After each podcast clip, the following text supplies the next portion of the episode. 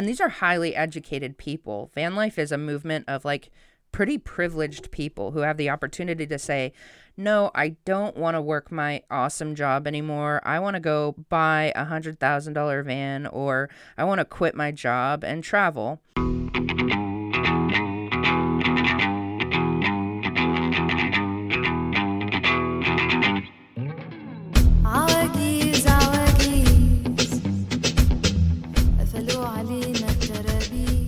Hey, what's up, you guys? My name is Mitko Karshovski, and welcome to episode 33 of That Remote Show, where we hear from location independent entrepreneurs and professionals so you can learn to quit the cubicle and live life on your terms.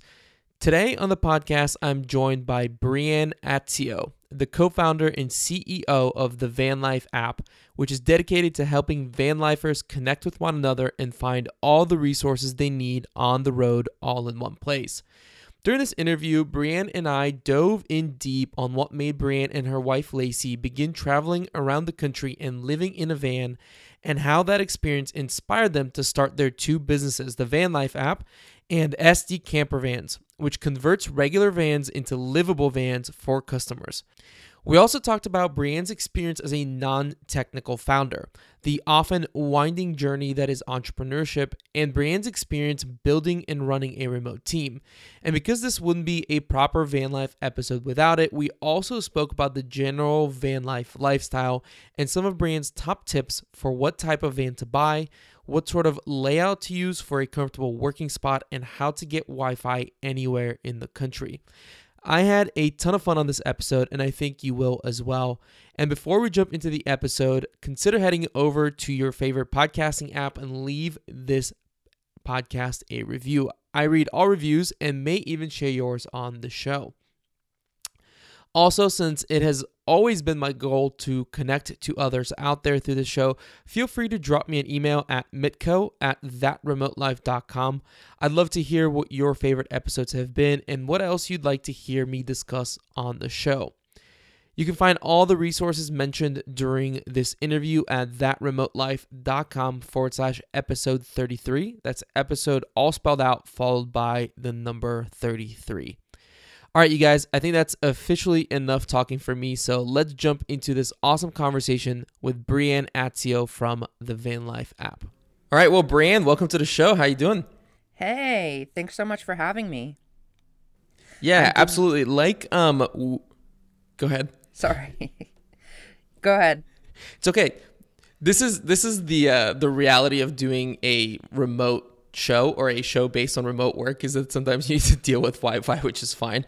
Um, but yeah, like we were saying before we hit record, um, I'm super excited to have you on because I am a huge fan of van life, and you are the founder of the Van Life app. So I'm excited to talk to somebody about this other than my girlfriend, who I think at this point is sick of me blabbing about van life. So I'm excited to have you here.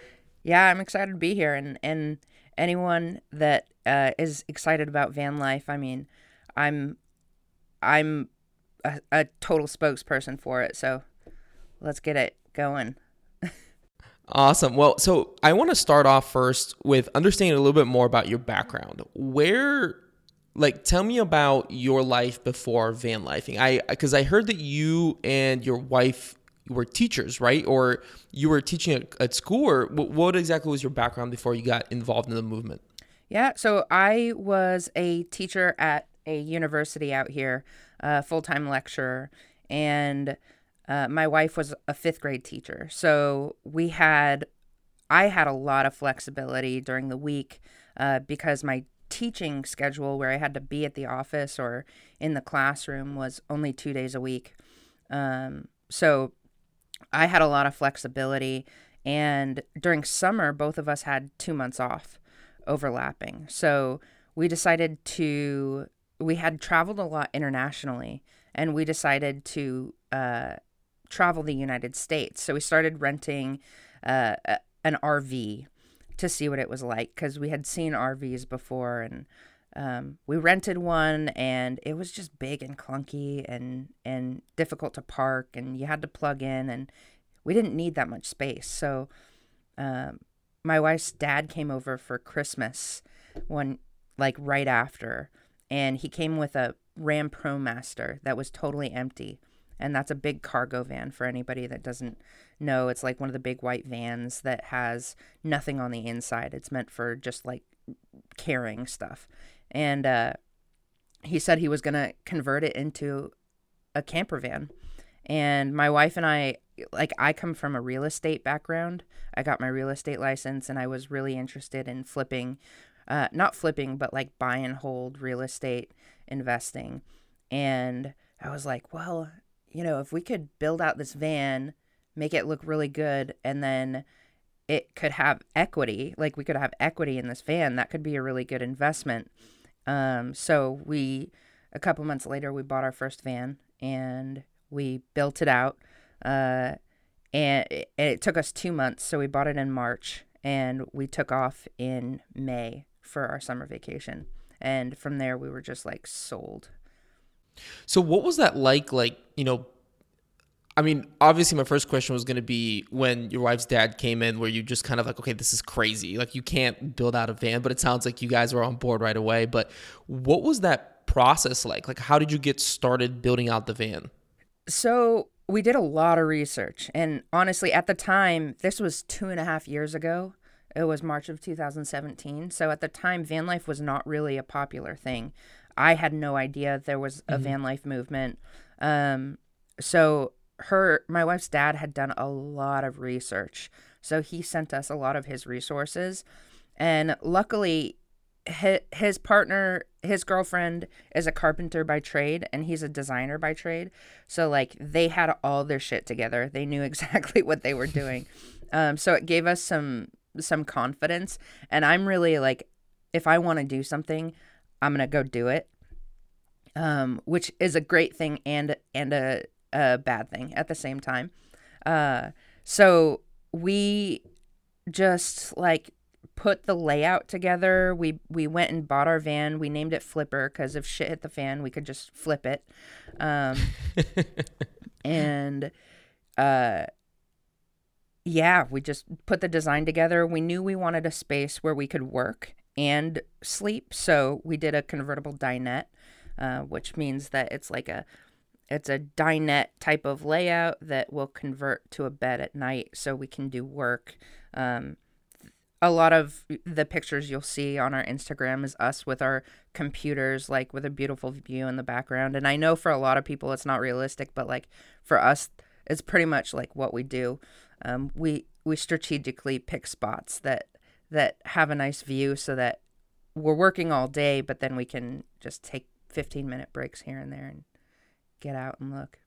Yeah, that dinette setup because it's kind of like a pop up table, right? It's like a table, and then you like push it down, it becomes a yeah. So every time that I've looked at pictures in my mental dream of what my van is gonna look like, I have that bed pop up setup. So it's cool to hear that you use that as well. So so you're driving around the country at this point, right? Like you have the van, you're able to move around. At what point do you decide, you know what, I'm going to start a business in this space?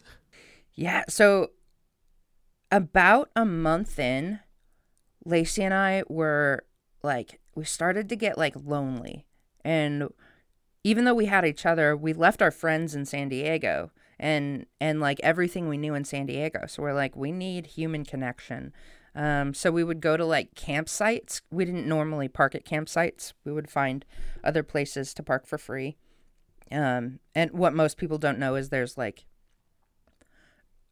almost a hundred play a hundred thousand locations in America you can camp for free. Um, yeah, like Walmart's, right? Like you can can't you can park your car for free at Walmart, right? Yes, but we don't even stay at Walmart's. Like that hundred thousand doesn't even include like facilities like that, um, which is why we ended up creating the Van Life app as well. So, um, there's like national park. Uh, so what kind of what parks. kind of places are we talking about? Okay. There's BLM land, like Bureau of Land Management has a ton of locations mm-hmm. around the United States where you can camp for free. Um, uh, National Forest uh, is huge. There's a ton of places you can camp for free. Um, in a lot of state run campgrounds, um, there it's not free, but it's cheap. It's like 10 to 15 dollars a night where you can camp. Um, I'm going to have to pull up my sheet. There's one more uh, that I'm forgetting. It's like the I'm forgetting the name of it, but it's it's another conglomerate of like public spaces. Mm-hmm. Gotcha. So so you're driving around and you're starting to feel kind of like lonely, which I understand, you know, as somebody who travels around for a, a, good part of the year and you're always like, you know, switching different people and you don't have your like friends that are always there. But I know that your first business, the one that you started with uh, your your wife initially was conversion vans. So where did the idea for that come from?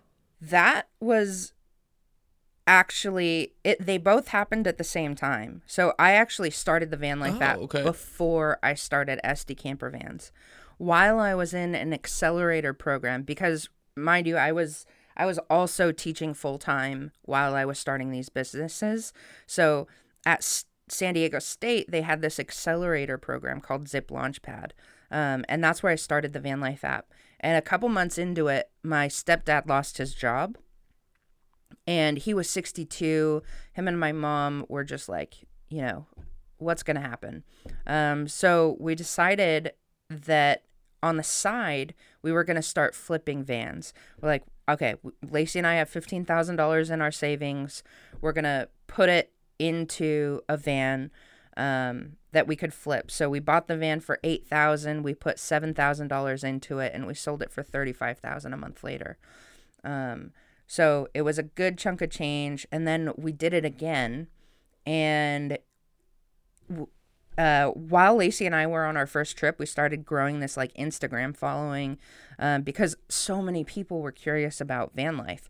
So we got reached out to a lot um, by people just asking, Hey, I have my van. Can you convert it for us? And since we had mm. no money at the time, like we didn't have a bunch of capital to just buy a ton of vans and sell a ton of vans.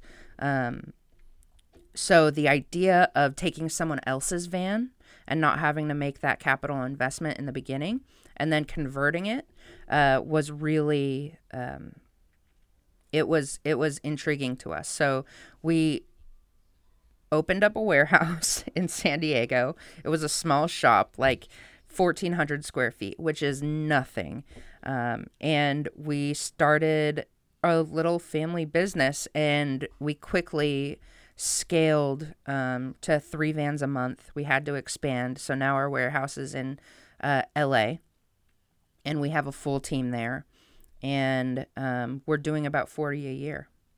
And we're only wow, a 40 vans a year. Yeah. Yeah. Wow. And we're only about a year that's and a half. That's very impressive. And is in all of these people that want to have their vans converted are coming through Instagram, or are there new places now they're coming from?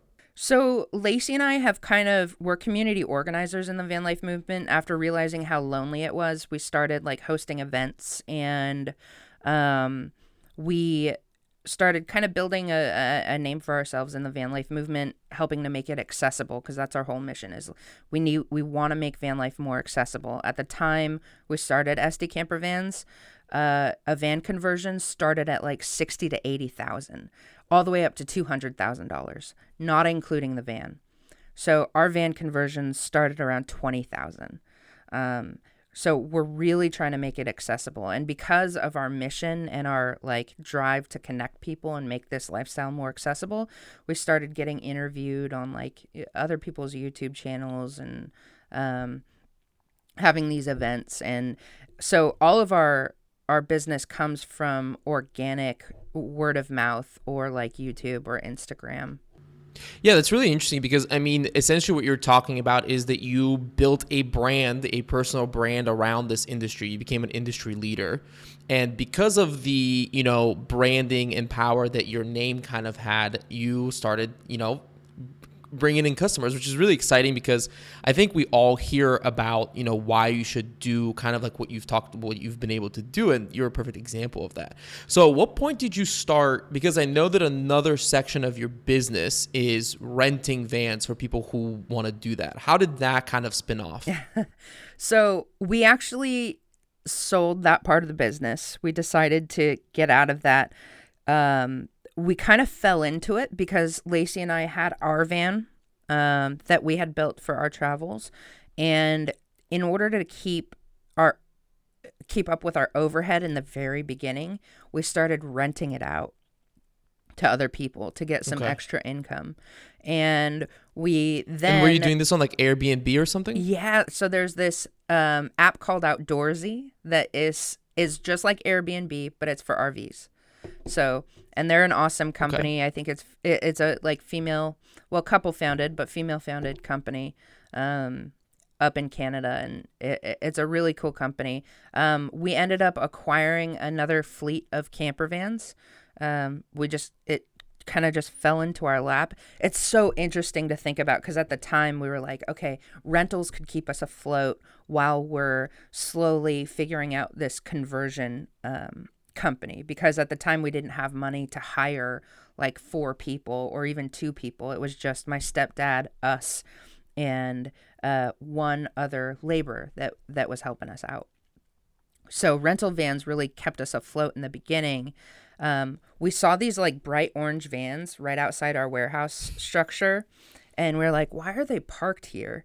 Um, so one day we were there on a weekend, uh, and we pulled up, and I saw somebody outside the van, and I I like pulled back and pulled in front of him, and I asked like, hey, what's up? What's what's going on? And he's like, oh, we're just a fleet of rental vans, and I'm selling the company. I'm, I moved to New York and I need to sell this company. Um, so I was like, hey, I have no money, but I want to buy it. and uh, he, like, we figured out this way where, like, those vans were just sitting. He, so he was paying for those vans to just sit and not make any money. Um, we figured out a way where, at first, we basically um, acted as a management company. Like we we rented the vans out and we split the profit, and then we ended up acquiring. Uh, we came up with a deal to acquire those vans. So how long ago did you sell that company? Because that's really interesting to me that you, I mean, you essentially flipped a company, which is really cool. You bought a company that was doing one thing, kind of transitioned it to doing something else and, flipped it. So how long ago did you did you sell that, and what was the experience of selling a business like that? We decided. So we actually didn't sell the business in total. It was more beneficial for us to sell the assets individually. So we mm, ended up getting okay. a larger number by selling the assets. And I think at that time we had seven vans that we sold. And it was at the beginning of this year that we ended up uh, selling all of them or closing down the business. And then halfway through the year, we sold all of them. So you essentially sold the vans as like like vans to live in. Yes. Is that correct? Yep. Okay. Yeah. Awesome. We ended up Very cool. selling them that way because, you know, this was our first business, so we weren't very savvy, and we were basically operating two businesses inside one. Um, so none of the books were separate. Uh, we could show like, hey, here's a hundred thousand dollars in in revenue for these vans, but it's also mixed in with our conversion revenue, and we didn't have the expenses separated. So selling that business, we tried, um, and we were just getting lowball offers. So we were like, we can get double if we sell them individually. So that's what we ended up doing. And uh, so, at what point I want to kind of move into the app because I think that that's kind of your main thing um, at the moment. So, tell me about the app and how that got started. I know that you were saying that you that you guys were feeling kind of lonely and that you started visiting other places to meet people. So, it, did the app kind of like come from that? Yeah. So originally, my idea was I wanted to create a network of campgrounds like KOA, but for people like me, uh, like the younger camper who doesn't need the RV hookup. Um, we don't want to be separated. Like, we want more communal space. We need Wi Fi access, things like that. So, that was my original idea. And quickly, through the um, incubator that I was in called Zip Launchpad at, at San Diego State, uh, we realized that that was extremely capital intensive. That would take a lot of money. And the problems that I was trying to solve could actually be done through a technology. So I am not a tech person. I was a communication professor. And um, now I run a, a tech company, which is an interesting thing, but um, the problems it's we're really focused on solving problems and the primary problems for people trying to pursue van life or even people who want to camp is that there is no one resource where you can find places and people so if you want to go camping most likely you're going to go to that one spot that you know about that's a state campground or at a national park that you have to book six months in advance. With like, if you want to go travel or if you want to go um, to a restaurant, you have Yelp and TripAdvisor. But if you want to go outdoors, you don't have anything. And doing it full time really exacerbates these issues. So, like, every single day, I have to find a place to park. And if and at the time we were toggling between like four different resources every day to find something that worked and sometimes we would end up like just exhausted not knowing where to park and like having to pull over on the side of the road not getting a good night's sleep um, and we didn't want other people to have to deal with that so um, we found i'm going to take a step back um, on mm-hmm. our trip we found this van life gathering up in Washington. And for the first time, we realized there's like a ton of other people who are just like us. Like we found our people and we were just super inspired. You have a bunch of digital nomads, people saying, like, and these are highly educated people. Van life is a movement of like pretty privileged people who have the opportunity to say, no, I don't want to work my awesome job anymore. I want to go buy a hundred thousand dollar van or I want to quit my job and travel, right? So we have all these people who are kind of iconoclasts and and pursuing their passions and wanting to live a better life and starting their own businesses. So they all have this like shared knowledge that that we could compile into one resource to share with each other and like meet each other on the road because because loneliness is a huge issue so that's what we're really trying to do with the van life app so you you mentioned running a tech company without being actually the person that's in tech yourself. So, can you talk a little bit about being a non tech founder? Because I think a lot of people who listen to this would relate to that, you know, wanting to start some sort of tech based business, but not really being a coder or a developer or whatever. So, what was the experience of starting a tech company without being a developer yourself? And how did you find that tech part of your business? Like, did you bring on a tech based co founder? Mm. At first, I did not know. We we out. I've learned some hard lessons as a non-tech founder starting a tech company. That's for sure. Um, all uh, one thing that I'm really thankful that I've had is a network of mentors and people around me who are willing to help and like answer questions and warn me about things that they've gone through and um, just be an ear to like talk with. Um, so I did not have a technical co-founder. Um, I actually just brought on a technical um, a CTO a couple months ago for the first time, and uh, we originally started by outsourcing development. So I interviewed like I don't know a couple dozen companies in all parts of the world, Poland, India, you know, everywhere, and we wound up going with this company that was based in Philadelphia because they specialized in a platform that was a hybrid platform that would would cross over to Android and Apple and web based, um, which is great for startups who are trying to iterate very quickly. And then, uh, the the owner of that company was really great at communicating. Like he, uh, that was something that I was I was really desperately seeking because I'm trusting this other company with my heart and soul and and my money. Um, so this company was great at communication. Um, they sold us from the very beginning, um, and it it it ended up being like this happens to everyone. Um, they ended up going $40,000 over budget, running us dry, and leaving us with an app that didn't really work. so, Oof. yeah. Um, so that was that was a hard lesson, and we launched on March 31st of this year. Just basically, it worked for a lot of people, but it didn't work for a lot of people, and it was slow and clunky, and there were massive bugs that should have never been there. And our development company was kind of like, "Hey, you have no more money. We want to help you, but give us a check." Um, and once you're a hundred thousand dollars in, you sh- like I'm paying a professional development company to build me a product that they could, said they could do for way less. Um, so mm-hmm. this is a problem that so many non-technical founders go through, and if I were to give anyone advice, it would be bring on a technical co-founder early.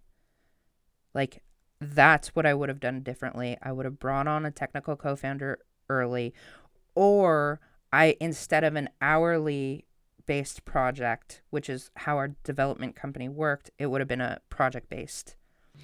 Yeah, because you essentially ended up spending what it would have cost you to bring on like somebody in house to do it, right? A hundred thousand dollars is a pretty decent salary for somebody who can develop an app. Yep. So you ended up dropping that same amount of money. You said that you would advise people to bring on a CTO, which I agree with. I think that, that that's a good move. How does one go about doing that? How do you go and find somebody who can be your CTO? So, how I did it was I reached out to our Van Life network. Um, Van Life is like, there are so many engineers and creative people, and like being a coder, it's so easy to live remotely and get jobs that pay really well and just be like a part like work part-time and have a good salary. So there are a ton of coders out in the van life space. We needed someone who was a full stack coder who specialized in ionic and you know we had a couple requirements that we needed and we eventually found that person who was not only qualified but passionate about what we wanted to do. Like we want to make the outdoors more accessible and more sustainable. So he was he's super passionate. Um, we got really lucky there. If I were to go back two years, um, knowing what I know now, I would have gone to the meetups. Like in San Diego, we have tech meetups, like Coffee Tech Mondays, or like Startup Week, or all these networking events on Meetup.com or Eventbrite. I would have continued to go to those things. And like I would have met a technical co-founder um, and and even if it's even if it wasn't a co-founder it'd be someone who was the technical um, voice for the company. So i'm not fully against use outsourcing development but i did not have a, a voice on my team that was knowledgeable enough to be able to speak to and um, defend what we're our company. Yeah, I, I, totally agree. I love what you said about actually reaching out to your community because I think that's something that a lot of people can do is if you're building a product to serve a community, the best place to look for people is from that community. Because yes sure they're going to be and this goes for marketing as well not just for a tech founder right? Like if you're looking to bring on somebody to market your company or your product find somebody from the community that product serves because they know what's up. Like they know how to talk the talk of that community. So i, I love that i love that advice. Um, something i want to find out though is and i think a lot of people might be wondering this at this moment is how do you I, I think the app is a great idea and I think that it's solving something that really is a problem. I can see how that would be a problem in in the van life community. But how do you plan on monetizing that app? Uh, currently, we're we're monetizing it through a freemium model. Um, so people, we have about 500 premium subscribers who um, pay for social features. So like every other app out there um, that's free, you can search for places. We're the only app where you can actually connect with people. So that's where our paywall is. We're connecting with other people, finding the events that are out there, um, and and meetups and things like that. So it's thirty six bucks a year or four dollars a month currently. Um, and that's how we monetize it. Yeah, so essentially anybody can go download the app and they can um and where can they get that? Is it vanlifeapp.com or what is the URL? Thevanlifeapp.com. Yeah. Okay, yeah, we'll we'll put it in the show notes for sure. But so essentially anybody can go download the app and search for places and, and, and have that resource that you talk about. But you're essentially the premium members are able to connect with each other. So your your the paywall is a social feature. Exactly. Gotcha. Very cool. Um, so now that business, I, you mentioned before we started recording, you have employees. How many employees do you have for that? Um, comp- for the Van Life app? So currently, everybody is uh, is on my founding team. I don't really have employees. We're all just a, a founding team. Like we're scrounging, we're we're working hard. We're not getting paid, um, and there are eight of us right now. So I have I I have a team that's like super passionate about what we're doing, and with apps like we we we didn't want to go out and just be be owned by venture capital firms in the very beginning and you know and work for other people. We we wanted to keep this tight to be able to protect the places that um, we're sharing. And we're the only app out there that actually does that. And our team is really passionate about that. So up until um, we're still just like working for free um, a lot of our, our team members have side gigs so they'll consult or or do some social media marketing or whatever they do on the side. Um, yeah, I'm a huge fan of bootstrapping companies. I I think that that is I think it's currently I think it's too easy to get money in in a lot of cases and I think that that can be a negative actually. Like I see a lot of these like, companies that come out there and they don't go through the the difficulty of bootstrapping and I and I think that their product is not as good because of it. So I love that you guys are fully bootstrapped. That's awesome. Um, you you said that everyone's remote though, so you guys don't have offices. So what has the experience? Yeah, I, I can't imagine you know telling van lifers, hey, you're gonna you're gonna have to come into an office now. Um, what has the experience been like for you to run a remote team? There are definitely challenges, but it is also what we're building into the values of our like we those that's part of our value value system for our company. We want to build a company where like work life balance are are important and we can continue to live the life that we're trying to inspire and help other people to live. So everybody on our team is a van lifer. Um, we all met through either social media or uh, van life events. So um, some of the major challenges with that, however, are like we don't get to be in an office and just shoot the shit with each other. We don't get to have those like those times outside of work to constantly connect and brainstorm and be creative with each other. Um, so that's difficult. So we try to facilitate that in different ways. Like we do have weekly meetings that we're very strict about. Like everybody shows up for the weekly meetings and um, uh, we I guess have, those like, are online, like on Zoom or something like that. Yep, through Zoom, and they're very structured. We're like, I'm I'm super goal oriented. So every quarter we have a quarterly vision meeting where we meet in person. Uh, so we get that like in person space, um, and then I think twice a month or about twice a month we have like a happy hour on Zoom. So so we'll all just like open up a Zoom and just just hang out and um, have a have a drink or whatever whatever anybody wants. So it's it's our time to like connect even though we're not together.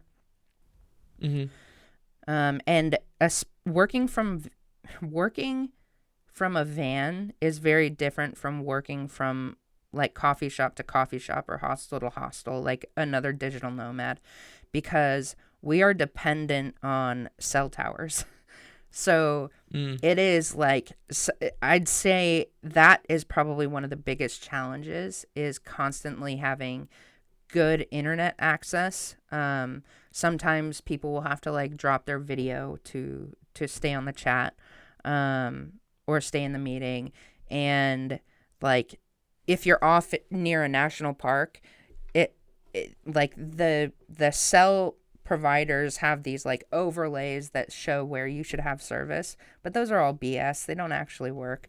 So, um, yeah, cell service is definitely an issue. Finding a place that's quiet isn't so much an issue, but like connect connection. Um, so if anyone out there is an engineer or or uh, is is versed in how to build a better cell booster or something like that, let me know because I'm all about it. What we have doesn't work well enough. So is that something that you? Because I mean, even though I don't live in a van, that's always the trouble. Like it's always like, okay, where is there good enough Wi-Fi? Does this Airbnb have good enough Wi-Fi? Does this coffee shop have blah blah all this kind of stuff? So is that something that is already built into the van life app? Like hey like this park at this place has like really good wi-fi or is that not something that you guys talk about?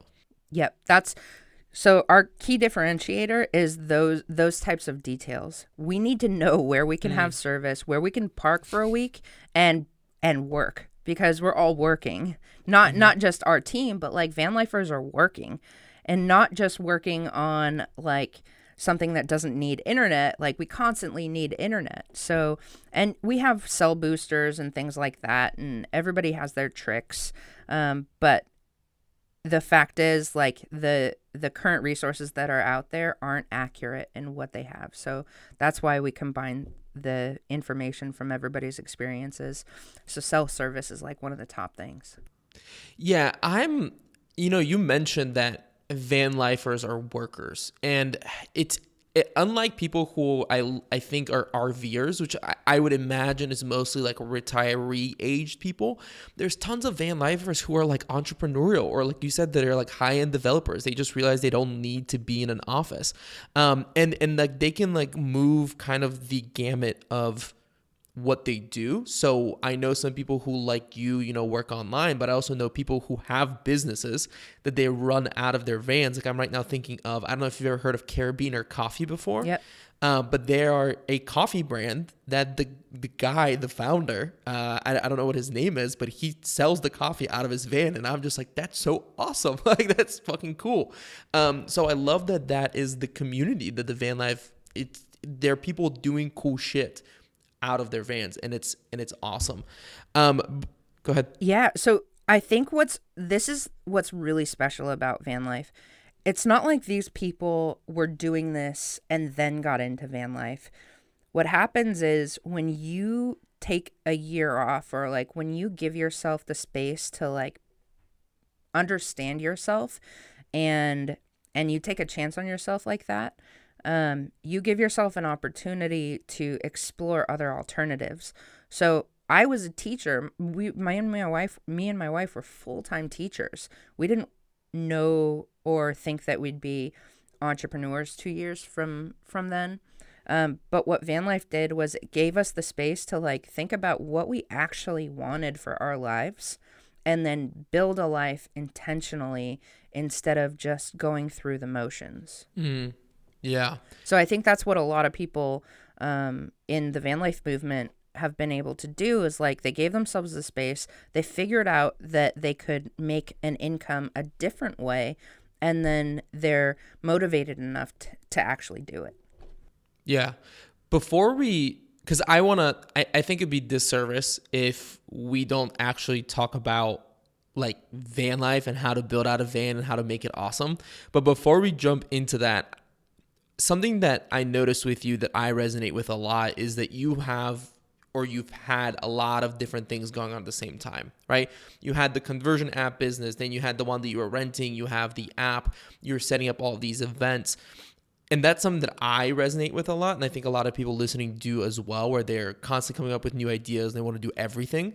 How do you juggle all of those things and, and still are able to push them forward? Mm. That is a good question. Um, I did burn out. Like at one point, I was starting and running two businesses, working full time as a teacher, and uh, doing these events.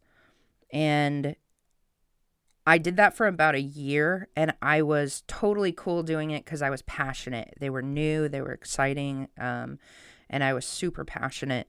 Uh, about what I was doing. And I knew that I was affecting people's lives in a really positive way, which is really important for me. Um, but I did burn out, and I think burnout is is something that a lot of people experience. And um, right now, like I was just talking to my co-founder um, for the app, and last week, and I was like, I'm I'm burnt. I'm burnt out right now. Um, so how do you notice that? How do you know you're burnt out? When it starts to feel like when I'm not excited about what I'm doing, I'm burnt out because I love van life and I like love what I'm doing uh, with the app and I love my team and I'm super stoked about building this business. Um, so I know when I'm not excited about it, I'm burnt. Mm-hmm. Um, and I think burnout comes in a lot of different ways. For it shows up a lot differently for a lot of different people. Um, but when the, I think the beauty of it is that I'm realizing I'm burnt out and I need to go take a couple days off and like fill my cup again. And that's okay. And that should be okay for everyone um, because I'm more productive, I'm more efficient, and I am better as a person and as a leader when I am not burnt out. So how do you? Yeah, you mentioned that it's it should be okay for you to take a couple days and kind of refill your cup. So how do you do that? How do you refill your cup? Um. So what I'm doing is for Thanksgiving, me and a couple, my wife and I and a couple of our friends are going down to Baja. We're renting uh, a house on the beach, and we're just gonna relax for a few days and be with friends. I'm going to turn off my cell phone, which is extremely rare. So I'm going to let my team know I am not available. um, so I think that's that's one of the things that I do like hang out with friends, turn my phone off. And the feeling of guilt. So a lot of times we like ignore our phones or we will push the things we know we have to do off. But that guilt or that like thought of oh i have to do this will eat away at you and you won't be able to fill your cup that way. So i think telling telling your team and being very upfront like hey i'm taking a vacation. I'm turning my phone off for three days and that's okay. Um and setting up everything so that i know that three days is going to be smooth like that's how i can fill up my cup. Um, knowing that everything is taken care of and i'm taking care of myself. Yeah the the other thing that I want to ask you about because I, I you know over having now over 30 interviews, I'm starting to pick up some trends between you know some of the people who've been on the podcast. And something that I'm noticing is that there are sometimes partnerships that are whether it's, you know, like you with, you know, your wife or or like business partnerships where somebody will go off and do something creative while the other one keeps running the business that is sort of like generating money that's more stable. What has that relationship been like between you and your wife and, and, and the two of you sort of not just in a partnership meaning like a life partnership, you know, because she's your wife, but also in terms of like a business partnership? Like what has that been like? So when Lacey and I not only have one business that we work on, but we have two businesses. And we are both tied to both businesses. Even though we're not in the day to day of each one, we're tied to them. So, mm-hmm. um, Lacey and I have to be very conscious of not allowing business to take over our personal lives. So we have we mm. we're like, okay, we need to turn off, not talk about business. Like let's just like be with each other, have fun. Um, with my business partner, uh, co- my other co-founder for the Van Life app, uh, who is not my wife, um, Jess, like it's great to have a business partner who is like, go take your time. I'll take care of everything here, because that gives you the the permission to be like okay i need to i need to go take care of myself um, and also everything's taken care of. Um, so, and she just took off a couple weeks ago for for a week, and like she came back rejuvenated and like on top of her game, right? and I need to go do the same thing. So I think working with people, uh, it's just harder in a uh, marriage when you're also in business. Because for Lacey and I, when I'm okay to take a week off or a couple days off for the van life app, she's not okay to take off a couple days for SD camper vans. So, like, aligning those two things is very difficult. Mm, yeah, I'm so yeah, I'm considering or my girlfriend and I are about to go into business together, which is something that I haven't talked about on this podcast yet. So maybe that'll be an announcement later down, but that's something that we're talking about. I mean, we're we work together every day, but she works in a different business than I do. But now that we're going to go into business together, we're setting these rules of like, okay, like we know kind of what to expect because we we have friends who do it and you know, we've worked next to each other. So we're like we cannot talk about but like we need to be able to shut off. And like you might be pissed at me because you know there's something going on in the business but like we need to be able to put like a hard stop on it um, in order to also you know have like a healthy relationship. So that's something that we're talking about. Um, but like i mentioned i really want to talk a little bit about actual van life and living in a van. Um, this is might be very like personal for me because I cannot wait to build out a van myself. But let's get started with that. Like, what are the vans that people should be looking at if the person who is building the van will is planning on working out of that van? What are the vans they should look at, and what are some of your tips on how they should set them up and how they should design them? Hmm. Uh, really, it depends on the type of lifestyle you have. So, like if you are a climber or you have a lot of stuff that you want to store, like athletic gear or bikes or snowboard, skis, like all that stuff, there's different layouts based on based on your needs. Lacey and I keep our bikes on the back of our van on a hitch, and we don't we don't have like climbing gear or or stuff like that. So the dinette works fine for us. Whereas for other people, they need the platform bed uh, that will allow them to store, like basically have a garage in the back of their van. My recommendation would be to rent a couple vans, like go to Outdoorsy. Man, Outdoorsy should be paying me for this. Uh, go go to Outdoorsy, uh, rent a van or two, and see like get get a feel for it. I think that's the most important thing that you can do because if you go and build your van without experiencing it, you are going to want to change it. And changes are very expensive and time consuming. So mm. test it out, see what makes you feel good. Like, what will make you feel good and feel like, I'm cool to work in here. Like, I could sit in here for eight hours and not have a problem with it. And like, my van it's it's our second personal van and probably our 14th van that we've been in because we had a rental fleet. So um like we know I knew what I wanted because I had experience. So I think that's number 1. Experience it, go out, rent a van or two and see what you like, what you don't like.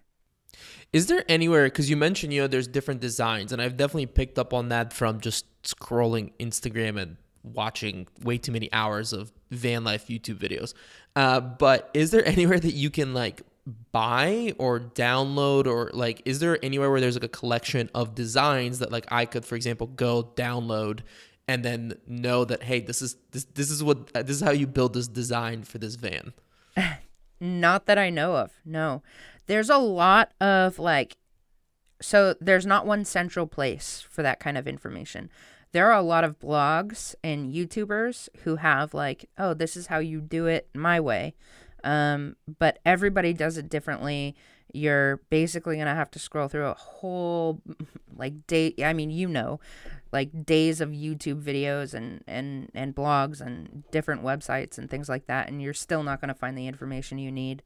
Um, I once you decide on your layout, like look at other people's vans, go to a van life meetup. Like in San Diego, we're having a van life meetup in January, and we'll probably have like three to four hundred vans there.